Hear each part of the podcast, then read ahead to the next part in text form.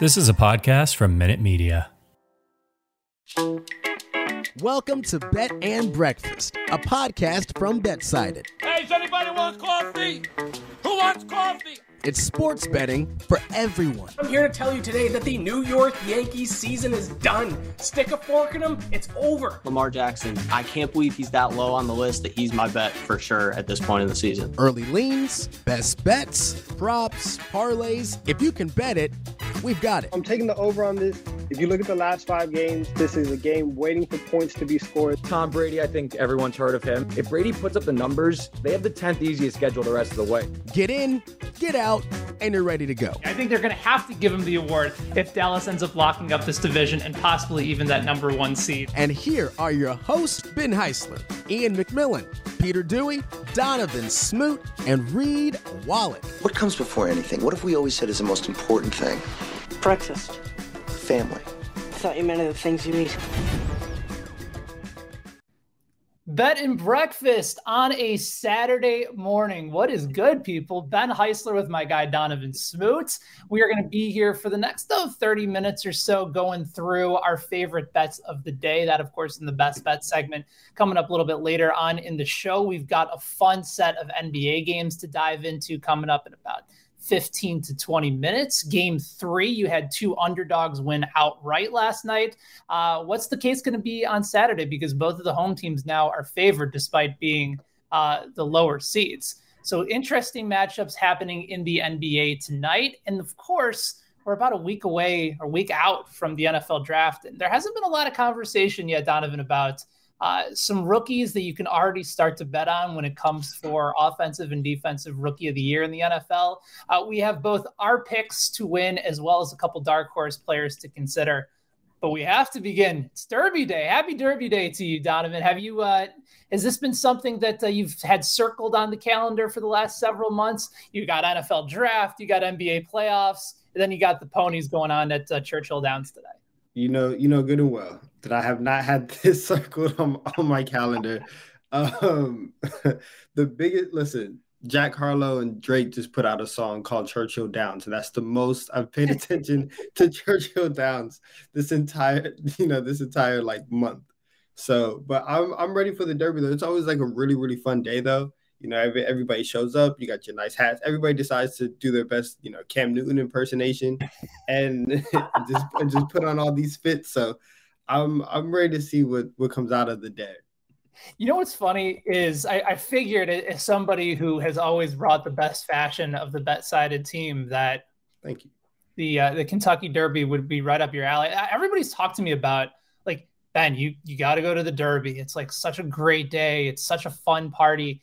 And my initial thoughts were like, yeah, but I I'm not I don't think I'd enjoy the party because once I would get to the track, I would want to just constantly be betting on the horses. There's there's what like 13 races and like the Kentucky Derby is like the, the second to last one over at Churchill Downs. And like at, at some point the whole festivities of it all, I, I, feel like start to get overwhelming. By the time the race is actually done and you've been there and you're on the sun-soaked infield for most of the time, like I'm not, I'm not paying for those upper tier seats. I'm going to be with the people down low. And Donovan, like I don't know if you can tell by looking at me, I don't do particularly well in the sun. So I would, I would just melt by the time like race number seven or eight comes along. So maybe at some point in my life, I'll get out to Churchill Downs. I've actually been there and seen like actually like toured the facilities, uh, but I've never actually seen a race there. So maybe something to consider down the road. Yeah, that's what the big hat is for. The big hat is to block out, you know, the the sun. I uh, I, thought, I thought guys aren't are, are typically it's, it's usually the the women that, that do the hats. Listen, hats are for everybody. Hats are are they are they are. Do you go like neutral. fedora then? Do you like like little fedora the explorer up you on can, top? You can get a big brim hat. Like you can that's that's a play that that you can make. Um, I I like listen. Carmelo Anthony used to rock a lot of like big big brim hats, and I remember when Melo was on the Knicks and I was in high school. That was something that that I was like trying to do. Like I was, trying I to pull off the hat. Yeah, I was trying to pull off the hat. I just couldn't because I'm not Carmelo. But like that's that's something that it's it's more functional. Like it's or it's just as functional as fashion forward. Okay. All right. So yeah. I I listen. I if I can find the proper hat and the proper attire, then it's certainly worth considering. But I, I just feel like I have a long way to go before I get there. Like you just got to you got to you got to walk. It's a process. You, yeah, you got to walk before you run here. Uh, but I do want to get your thoughts on the Kentucky Derby because you wrote up our predictions and picks over at BetSided. A um, lot of really intriguing odds. They're they're certainly starting to move. Uh, Zandon currently the favorite over at plus 300, Epicenter at plus 350. Um, so, so tell me initially, like as you were putting this piece together, what stood out? Were there any particular trends that, that might have caught your attention initially before we dive into picks? Yeah. So one one of the trends that that really popped out to me was that, you know, the horses that are that are getting the inside post, right? Yes. F- from post one inside inside the first three posts, post one, two, and three they are one. They the they're one for 102, right? Since like 1986 in terms of winning the Derby. So most of the times you think, like, okay, if I can get the inside track and I can, you know, maybe have some sharp returns, I can I can have a, a bit of an advantage.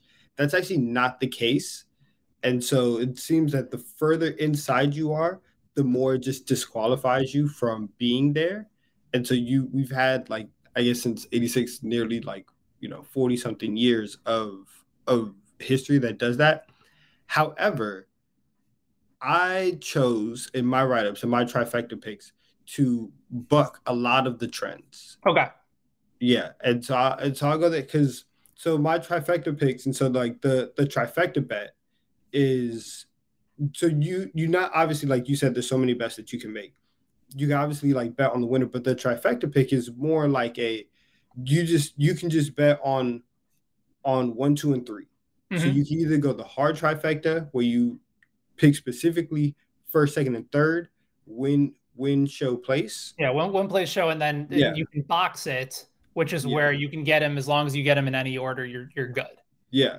And so I have Epicenter, Mo Donegal, and Barber Road as as my trifecta picks. I'm I'm gonna box them, and so those those are my three horses with Mo Donegal, who's plus one thousand, uh, ten to one odds. I have Mo Donegal winning winning the Derby today.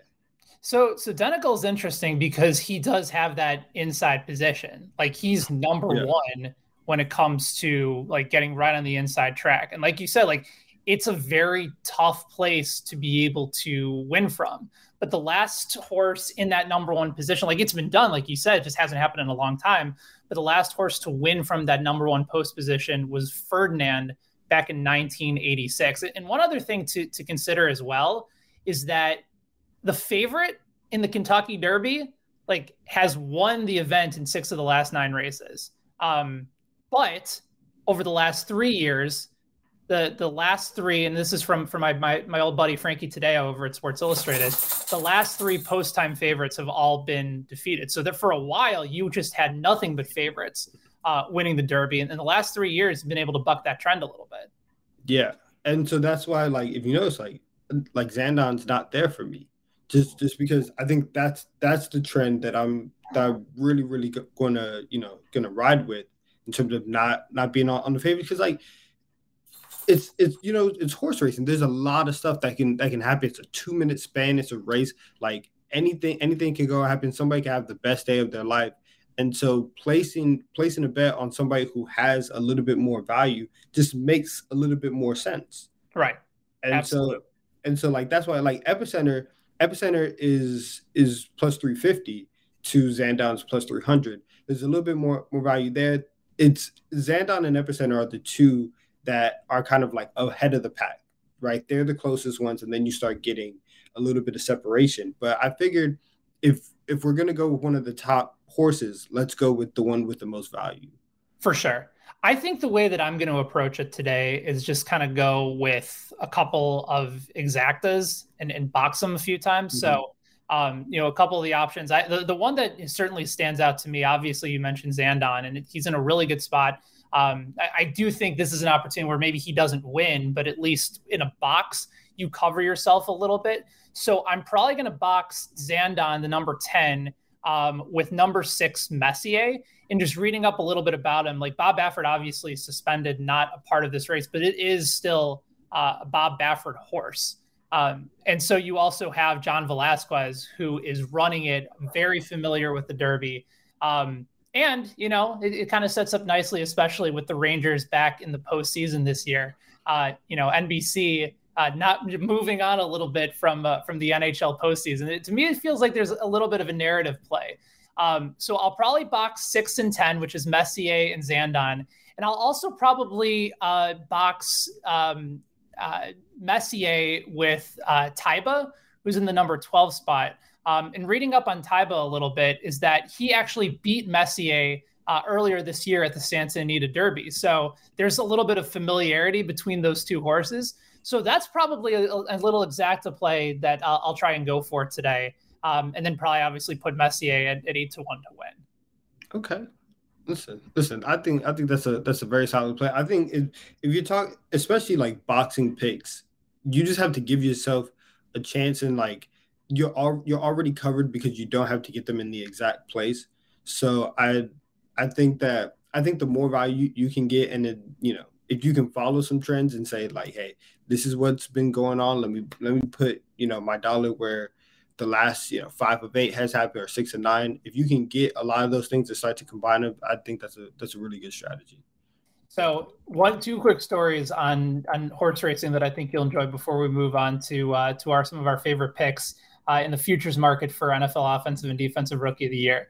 Um, so growing up in, in the Chicagoland area, uh, there was a track called Arlington Park, and it, has been in the news lately because the Chicago Bears just bought the property, and there's a lot of rumors that they might build a new stadium on this property. It's it's it's in the suburbs, uh, so it wouldn't be like by the lakefront in downtown Chicago. Um, but maybe that is the opportunity that they build a, a, stadium and get a retractable roof and start getting some more big events. Anyway, that's why Arlington Park's been in the news.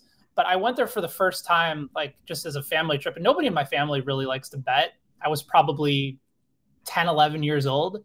And so like to me i was just like giving my dad like a couple bucks you know for each of the races mm-hmm. and going forward and like really diving in.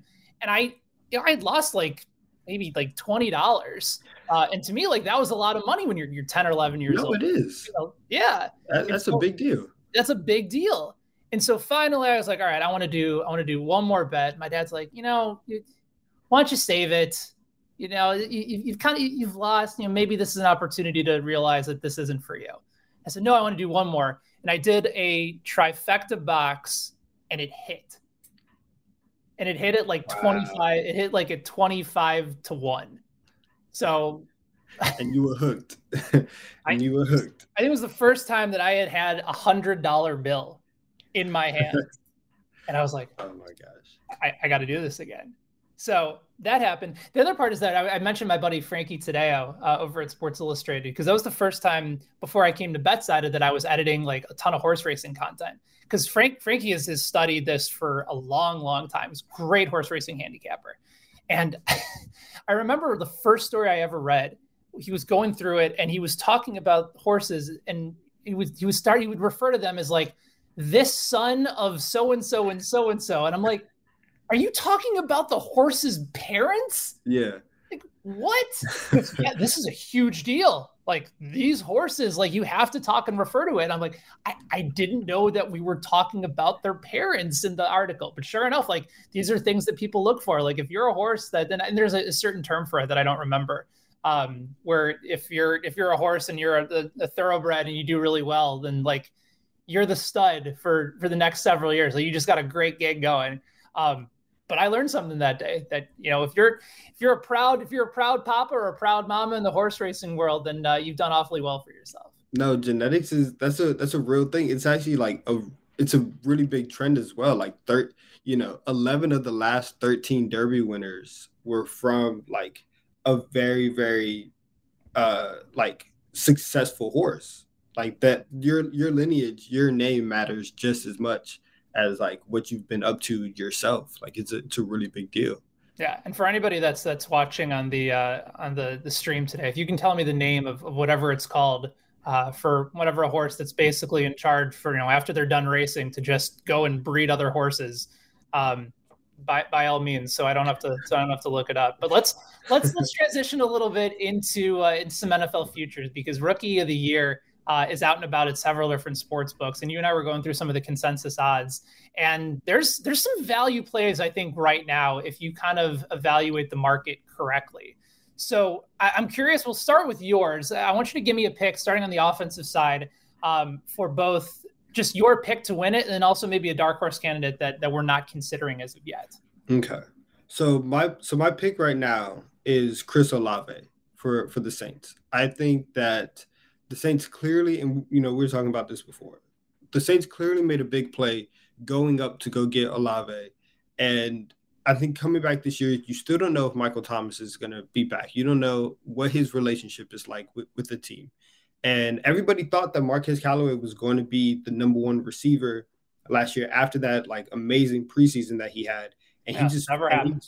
yeah, it never happened. Tre'Quan Smith, it never happened. Like you have you have a whole bunch of guys on the outside that you just can't count on right now. But you go look at you go look at Al Olave, he ran sub four a sub four four forty right four three nine. He's he's six six feet tall. You see all these highlights of him. He's he's so acrobatic in the air. He's gonna be like even at six feet, he's still like a red zone, a real like red zone threat to just go up and and, and make a make a play. So I think on the scoring end, he's gonna be big. And also, like Jameis is coming back this year. He's going to be able to be just a little bit solid. You still have Alvin Kamara in the um in the backfield as as well as Mark Ingram. Like you have pieces there to where we're not just going to load up the defense and just shift it to wherever Olave is. And so he can he's still going to be in a position where you can just get him the ball in space and make plays.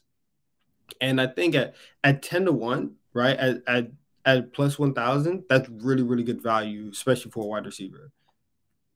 I like I like Olave quite a bit, just because I, I, think, especially if you're looking at the position, like wide receivers have won it over the last couple years. Like you're looking for volume and you're looking for consistency, and you know that the Saints need that right now.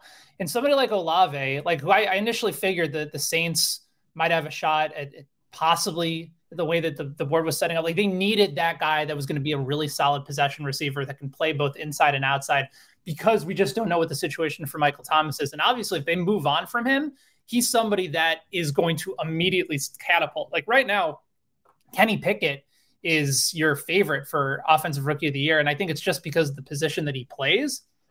But he's not going to start the season. It's still going to be Trubisky there. So to me, there's not value on the quarterback spot. It's probably finding an immediate impact wide receiver, and, and Olave certainly fits the bill there. Yeah. And and you talk about like immediate impact. And that's that's the reason why I'm picking this next player as my dark horse I'm gonna go James Cook for my dark horse offensive rookie of the year. Right? He's, he's he's 16 to one, already second on the on the Bills depth chart for for running backs, and I you you look at the Bills and they are a very very pass happy team. Yes, right. They they are going to put the ball in Josh Allen's hands and they're going to say, "You take us there." And you saw in, in the playoff game against Kansas City, they said they did the same thing on the ground. They said, listen, when we're not going to hand the ball off to Devin Singletary, to Zach Moss, you are going to be the the rushing threat and the and the passing threat. And in terms of longevity, that's not sustainable. It is, is not sustainable to have a guy throw the ball 45 times a game and then also take 15, 17 carries and take all the hits that he's going to take. Like that's just that's not what you want for your franchise quarterback. And so Buffalo, they have they have a great offense, they have a good offensive line. You see running backs year in and year out, especially rookie ones. They're the ones who can come in and are most pro ready and the most ready to come in and make a really really big splash. So I think you get I think you get a running back in the best situation, the best quarterback, best offense. You know, um, great just great infrastructure. And if the Bills want to, I'm not going to say that they're going to turn it to a ground and pound team, but if you if they want to say, hey, we're going to take a little bit of the pressure off of Josh Allen. Mm-hmm. James, James Cook can easily come in and get 800, 900 yards this year, a couple touchdowns, and may be able to steal that award. Yeah, and especially if there's the breakaway speed that we're so used to seeing from him, and and especially like given how the NFL has changed their entire perspective on pass catching running backs with breakaway speed, that's an aspect where he's going to make it to the highlight reel consistently. You know, they're still trying to figure out from the early down backs whether they prefer Singletary or Zach Moss. Like Cook could slowly continue to work his way onto the field more and more consistently. that I, I, think it's a great play. And especially if he ends up leading the team in touchdowns and big plays out of the backfield, then yeah, I, I certainly think that's in play as well. Um, for, for my picks on the offensive side, um, I, I, you know, I like the Olave pick as well. Um, I, both of mine kind of feel like like like dark horse picks. Uh, Jahan Dotson is is a really intriguing one for me because I think his role in the slot for Washington is exactly what they need. Now, I think they probably could have traded down to get him, but he didn't drop anything at Penn State. Um, you know, he's going to become a reliable option for for Carson Wentz. You know how he tar- likes to target guys in the middle of the field. Um, you know, you being an Eagles fan for all those years, um, I, I just think he's going to come in and immediately get himself situated. I don't know if he's going to have like the type of season that that Jaylen Waddle did, um, where where Waddle was just all over the place. They used him in all these different ways and sets. Uh, but I think you can do a similar type of thing with Dotson, and just he's going to be reliable, and I think he's going to build the case for a lot of these great numbers. Like the last couple years with with Justin Jefferson um, and then last year with Ja'Marr Chase, like those guys put up record breaking numbers at the wide receiver spot. I just don't think that's going to happen this year because none of the prospects, while very good, weren't at that elite level where they were going to become the immediate guy right away mm-hmm. and then probably put up those types of numbers. Like maybe Olave, maybe somebody like Garrett Wilson in New York, but you're still trying to figure out what the quarterback spot is. The other two spots, uh, you had consistent quarterback play and so I, I just didn't love it. Uh, but a couple dark horse names outside of Dotson, I suppose you can put him in that conversation at 18 to 1. Dameon Pierce, the, the running back from Florida, got drafted by Houston. Like he's going to be the starter from day one. And that's a guy that they project to be a three down back. He's available at around four to one odds. And then one other name way, way down the board. And you you might know his pronunciation better than I do. Uh, Romeo, it's either Dubes or Dobbs. Um, that the Packers selected. Everyone's going to be talking about the Packers selecting Christian Watson who has maybe as, as much upside as any of these wide receivers in the draft. Uh, but he's coming out of North Dakota State. He's still very he, he, his his route running really isn't defined, and it's going to take him time to get to the point where they start using him the way in which they use Davante Adams.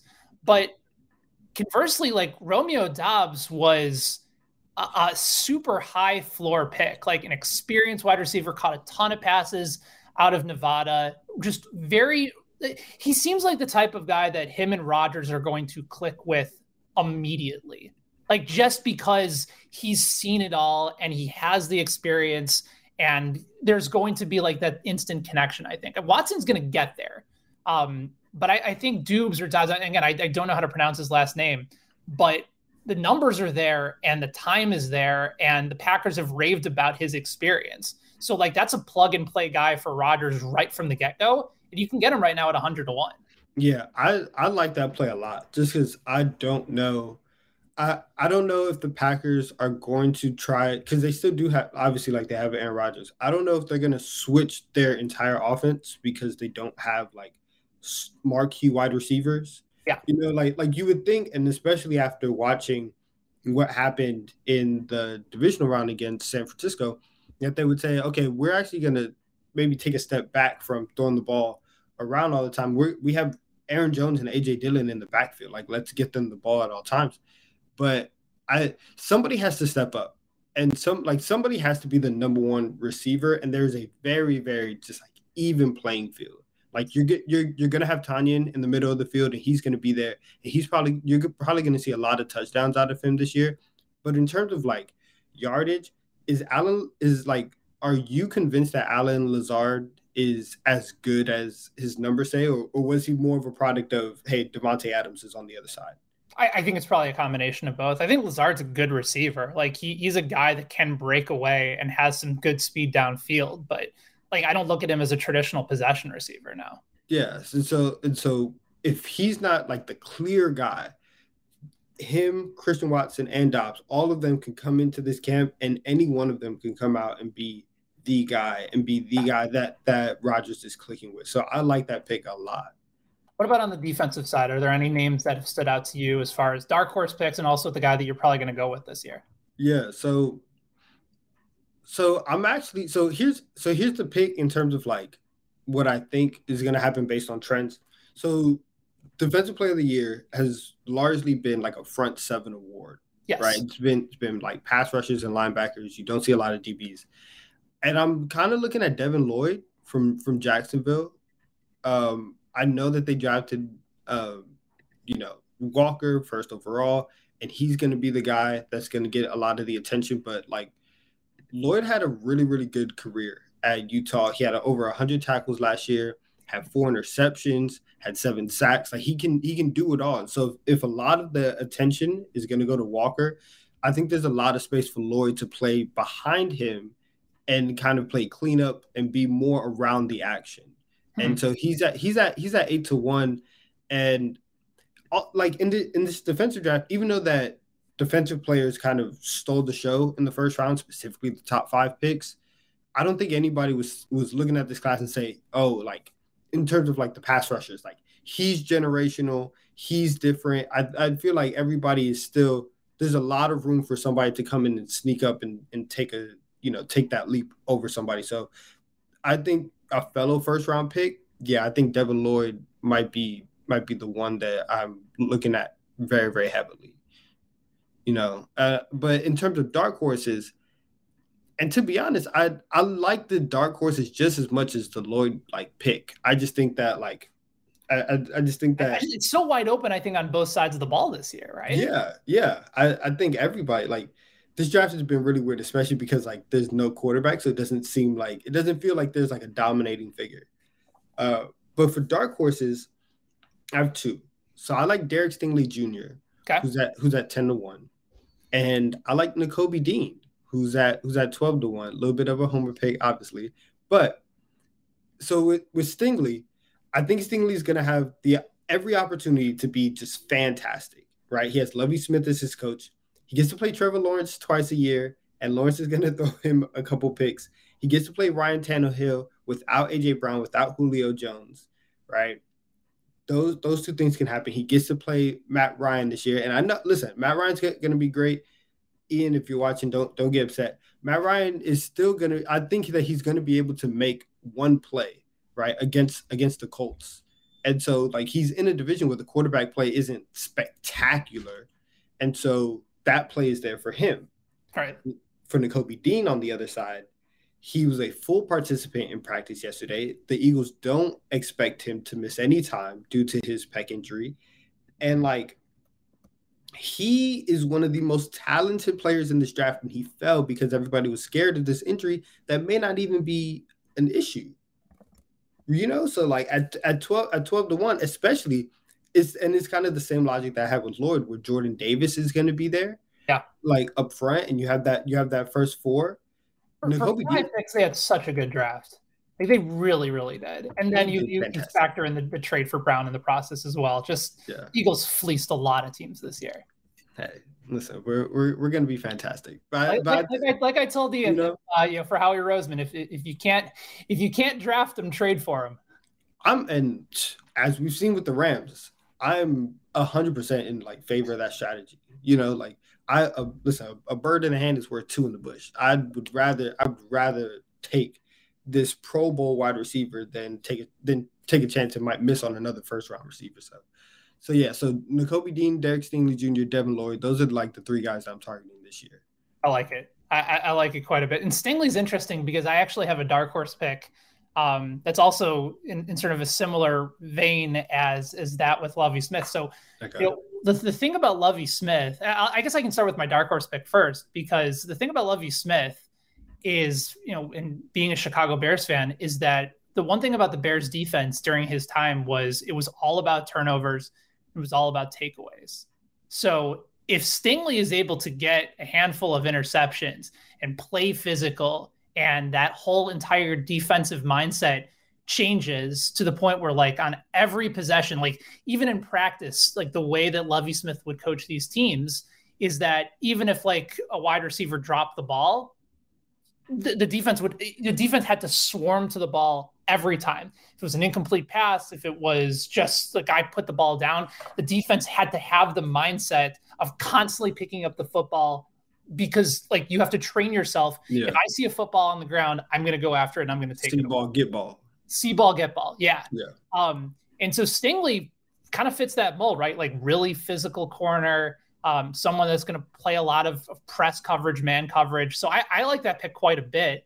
Um, and you know Houston's going to be attacked through the air. So he's going to have plenty of opportunities to, to, make some plays. He'll give up some touchdowns too. Again, it's a, it's a product of that style of defense where you know you're trying to go for some takeaways. Um, you want to make sure that there's nothing over on top of you. So he'll give up some plays as well. But I, I think it's going to be uh, somebody that, that likely gets involved. I, am going chalk here for for my favorite play. I, I think Hutchinson is going to have a really nice season in Detroit. Okay. And you talked about like the division that Stingley is in. Who who do who do you go after other than like Rodgers? Um, you know, like Justin Fields, who I'm I'm still high on, is not getting much help from Chicago. This isn't a full rebuild year. Uh, Minnesota's trying to figure out what their quarterback situation is going to be, and the Lions you know, having the, the second worst record in the NFL a season ago, are going to get a much easier schedule this year. So Hutchinson, right from day one, like he's they, they were ecstatic. Like there was a report that the NFL was mad at the Lions because they turned in their draft card too early for any sort of drama. Yeah. So I think just right from the get go, they're like, see quarterback, get quarterback. And I, I think this is somebody that could potentially have double digit sacks in his rookie year uh, because they're going to use him that way. And I, I, think the Lions have also done a good job of building from the offensive line and defensive line out. Um, they're still not a good team, but they're going to be improved this year. So I think Hutchinson probably makes sense. You know, Kyle Hamilton, I mean, you mentioned that defensive backs don't typically win the award, but he was the highest graded player for most people in this draft, goes to Baltimore, which couldn't have been a better situation. I think he's worth a sprinkle at eight to one. But, uh, you know, in a similar vein to how you mentioned Stingley Jr., Kyler Gordon, the second round corner out of Washington, who went to Chicago. Again, Chicago's defense is going to still be halfway decent this year. Um, he's on the other side of Jaylon Johnson, who's already been a, a, really good corner in the first couple of years of the league. Um, his coach at college, Jimmy Lake, said in an interview in Chicago that he's the most athletic corner that he's ever coached. And he coached Marcus Peters and he coached Aqib Talib like over the course of his career. So like that stands out. And the Bears, in a similar vein, Matt Eberflus is from that Lovie Smith, uh, Tampa two style of take the ball away. Um, like that's another guy that's going to have to make a lot of plays, and he's going to get targeted early because Johnson has proven himself to be a very good corner. So again, it's about the plays and it's about the takeaways. And so if both of those guys end up being used and, take advantage of those situations, they're going to get some recognition right away. So Kyler Gordon at 30 to 1 to me uh, is a dark horse pick, and then Aidan Hutchinson at the top, uh, the favorite as far as my defensive players, uh, defensive rookies of the year. Yeah, I listen. I like that. I I like I like the fact that we're getting the corners involved because, I mean, outside of because so Marshon Lattimore won in 2017 and then Marcus Peters won in 2015. Peters won off off of what we're saying. Peters was in was a ball magnet, right? Yes. He was he was, he was playing, unbelievable in Kansas City. He was playing for interceptions and he was getting them, right? And so like if you can it's it's kind of like the same thing with with that we saw last year with Trevon Diggs, where he was a defensive player of the year candidate for a majority of the season. If you're going to take those chances, but you get the interceptions, it makes up like statistically and like the analytics say the interception is worth it it's worth the, the turnover and it's worth like the extra, you know, 50, 50 yards that you're going to give up that day. So if so if these guys can can go and and start making those turnovers and get their offense back the ball, that's for sure like a very very uh, advantageous thing for their case. No doubt. All right, so we've covered NFL draft. We've gone over the ponies. For anybody that's just joining us uh, a little bit late in the show, if you are watching, by the way, on YouTube, not only can you go back to the beginning of the show if you want to go through some of our favorite picks for the Kentucky Derby, uh, as well as the offensive and defensive rookie of the year. But make sure you go ahead and subscribe to the show. Bet and Breakfast is live every Saturday and Sunday at 11 a.m. Eastern. Donovan and I are both Central Time, so most of the time we like to just refer to it as 10 o'clock. Uh, you can make sure that you guys catch this. And then Monday through Friday at 4 p.m. Central, 5 p.m. out of the East Coast. Uh, daily Bet Slip is live as well. It's our daily weekday betting show where we go over all of our different picks uh, heading into that night of betting. So, all seven days a week, we have betting content for you both live here on Twitter as well as at YouTube. So, make sure you guys go ahead and subscribe so you never miss any opportunity to weigh in with us whenever we're going live. We got a couple games on the NBA slate today, Donovan, that I'm very excited about. Uh, we saw last night both underdogs win outright. um, and win in fairly convincing fashion. You had Dallas get it done in game three against Phoenix. Uh, conversely, Joel Embiid came back, uh, played a little bit of the, uh, the, the Cape Crusader for the 76ers in their win over Miami. Um, it, the slate today doesn't really reflect a similar type of vibe, even though they're the the lower seeds are at home. You have the Bucks as one and a half point favorites, uh, Boston plus 105 on the money line, small total in this game of 212. And then in the late game, you have the Grizzlies going to Golden State. Golden State seven point favorites uh, heading into game three. If you want the Grizzlies on the money line, you can get them at plus 240 and a higher total there of 225. So let's start with game one. Celtics Bucks. Are you looking more towards the prop side? Are you looking more towards a side or a total? Uh, how are you handicapping game one today? Um, so so when this line came out, the Bucks were actually three point favorites, and it has moved down to Milwaukee minus one and a half. I'm still very much on on the Bucks. This I think I had the Bucks in seven uh, coming into the series, and after the first two games, I like Bucks and six. I, I think they get it done even even faster. And you know, my my my best bet for the game, and we can we can get get into that a little later. But the way that I'm seeing this this like whole series play out is like Giannis still isn't playing well. He's he's not he's not shooting well. He's yeah, not shooting right. well. He's doing he's doing everything else well. He's not shooting well. But how long do you think that Grant Williams is going to be able to stand in front of of Giannis? How how many how many charges is is he going to take and still be okay? How how long can Al Horford stay with him in transition? How long like anytime Giannis gets going downhill, and we saw in the third quarter of game two, if Giannis if Giannis just like looks around and it's like, oh, like I'm I'm him, like I'm I'm Giannis Antetokounmpo and and just turns the switch, nobody on Boston is stopping him. So I think that today, especially getting back home, I think he shoots a little bit better. He's shooting 38% from the field right now.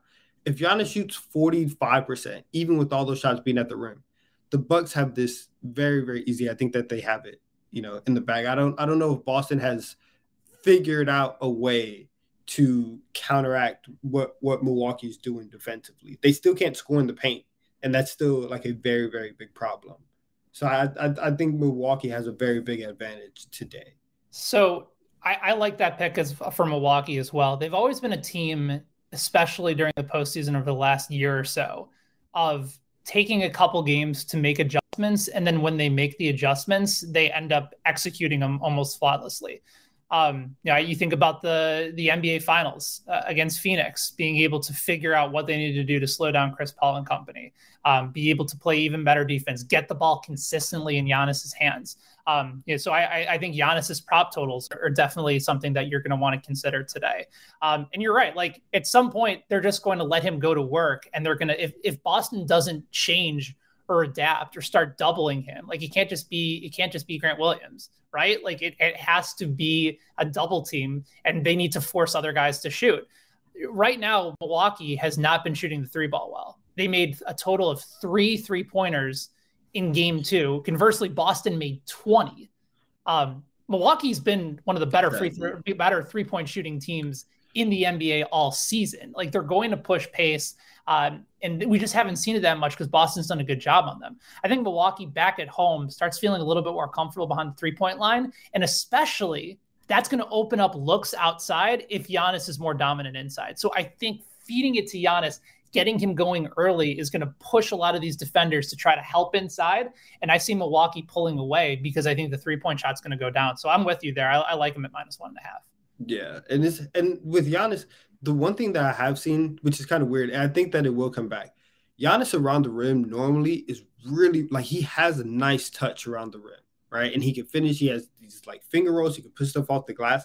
That hasn't necessarily been there. He's been very, very just like, just he's just been strong on the offensive end in terms of like missing shots. Um, you know, he's not he's not getting the touch around the rim in transition.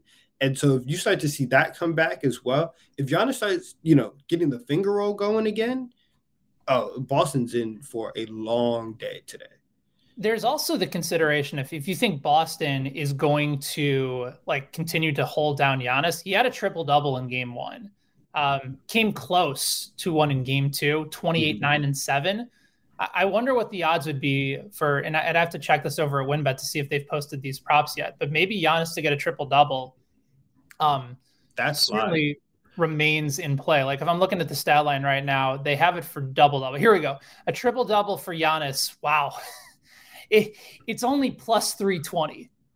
Like normally, if you're betting on a guy to get a triple double, you want it at least to, to five or six or higher. So that's that's tough.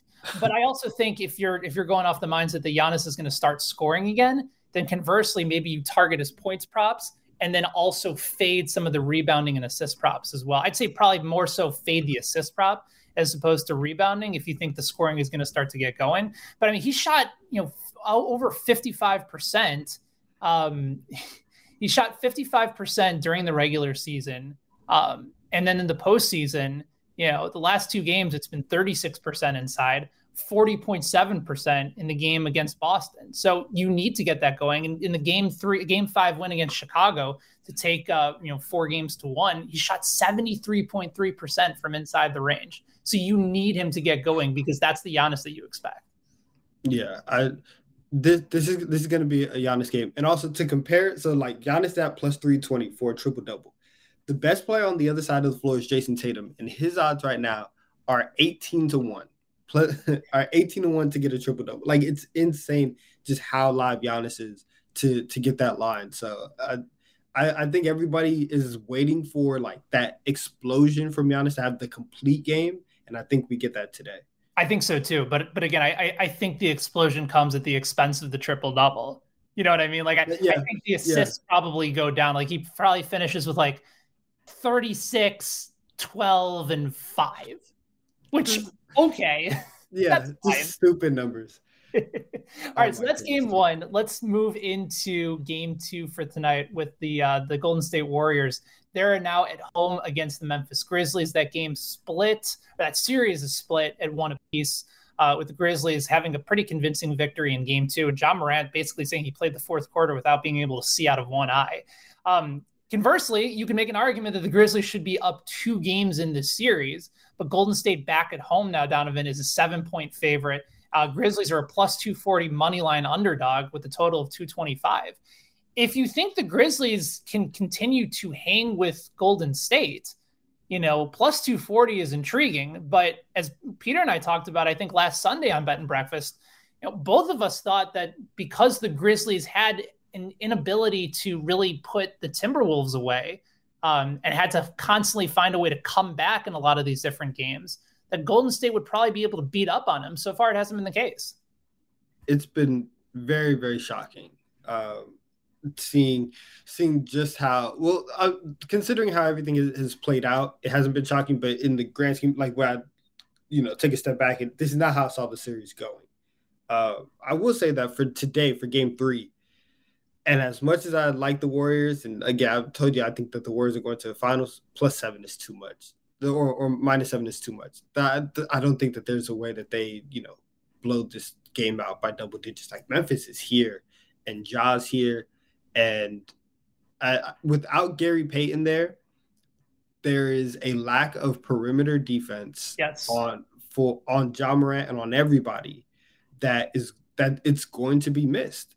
Right, Jordan Poole can't guard him. Klay Thompson cannot guard him. Steph Curry cannot guard him and like Draymond is eventually going to poke him in the other eye, and like he might get kicked out again. So de- defensively, I don't know how they stop Ja. You you kind of just have to back off and hope that he misses all these threes. But I yeah, I think I think plus seven would be the play.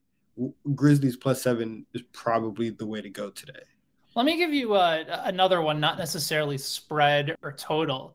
Um, I would target Golden State in the first half at minus four because the sense of urgency is going to be there. I, I, think coming back home, you need to put on a statement. And we've also seen how many times where Memphis and Ja Morant just inconsistent in the first half, like not getting their offense in rhythm. Defensively, they let up too many easy buckets. We saw that so many times with Minnesota. Golden State, like, is not a team that is typically pushed around, and they've been pushed around in this series. So only having to cover four as opposed to the seven for Golden State feels like an opportunistic time, especially the Grizzlies' MO of just starting first halves um, with you know a little bit of, of, inconsistency on offense, having shots not really be able to fall. And then, you know, in the second half, if if Ja is able to get himself going and really start to pull away, I think Golden State can easily cover that four, especially if they come out and they're and they start making shots right from the get go. It's just a matter of whether or not they they really put their throat their their foot on the throat of Memphis.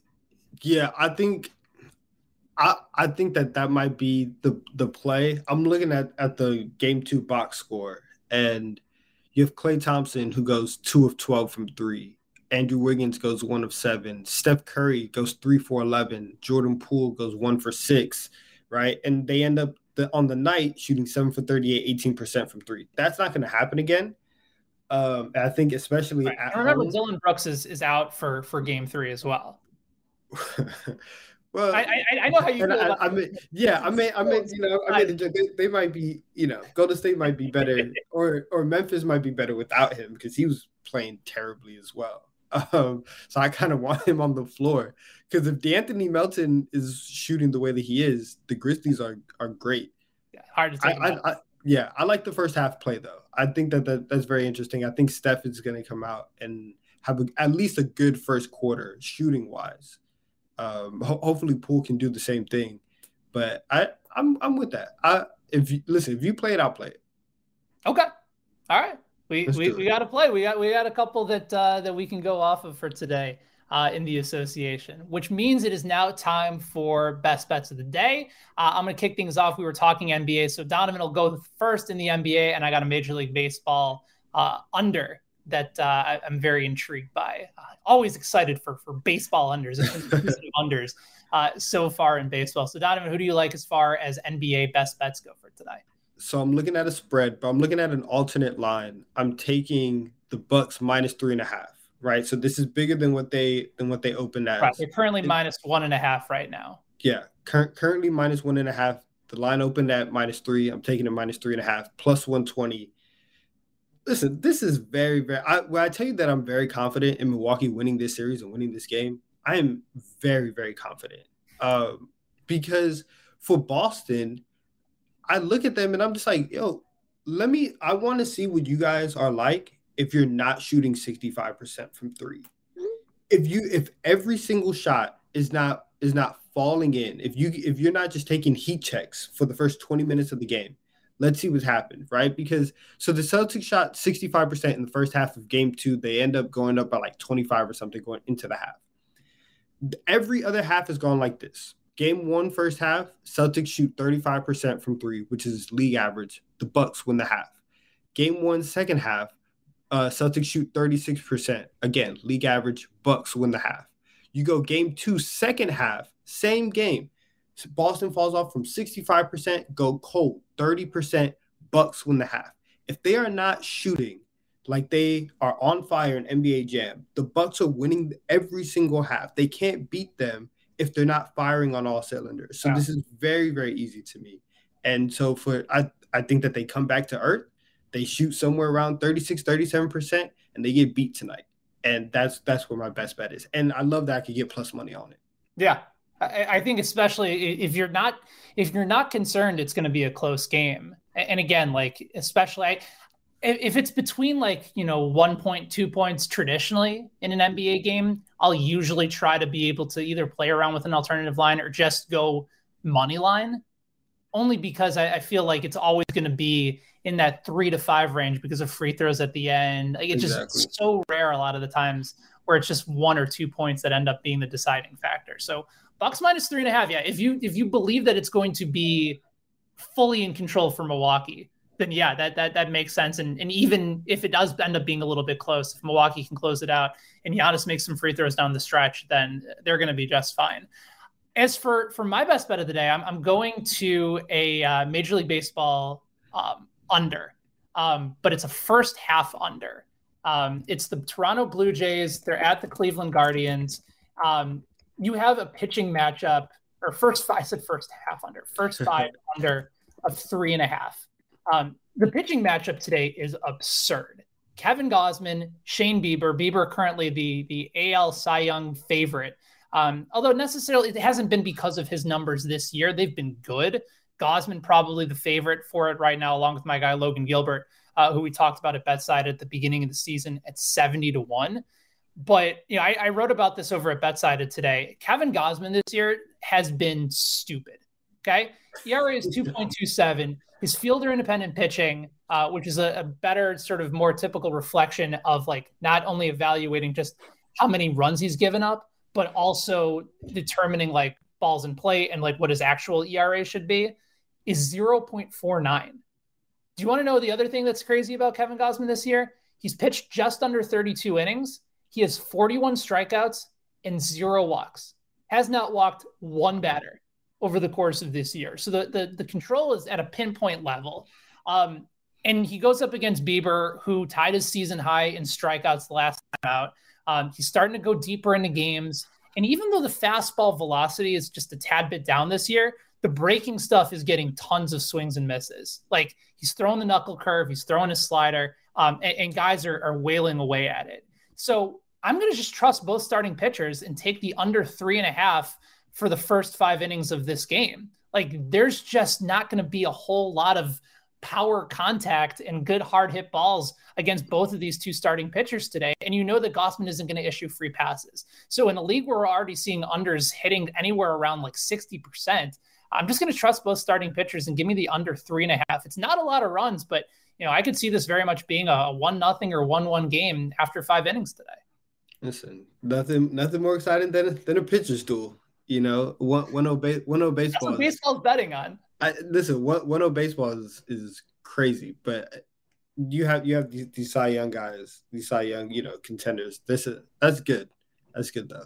Yeah, both both Very of those guys firmly in the mix. It's a double header today. Um, so you know the guys are going to be saving some energy uh, for for both of the games as well. So full on opportunity to back some of these starting pitchers today. So Donovan going with uh, the alternative line uh, of Bucks minus three and a half at plus odds at 120. I'm going with the first five under in game one of the doubleheader between the Blue Jays and the Guardians today. And that's best bets. And that is our show for today. Uh, Donovan, great insight. Always fun to be able to do the show with you today. Tomorrow it will be Peter Dewey and Ian McMillan, same time, 11 a.m. Eastern time, 10 a.m. Central. Make sure you guys are back for this, those guys are going to be going over full slate of NHL hockey NBA postseason as well, and maybe a little bit of baseball in between. So, for my guy Donovan, I am Ben. We appreciate you guys hanging out with us today here on Bet and Breakfast. May all of your best bets hit. We'll talk to you again tomorrow. So long.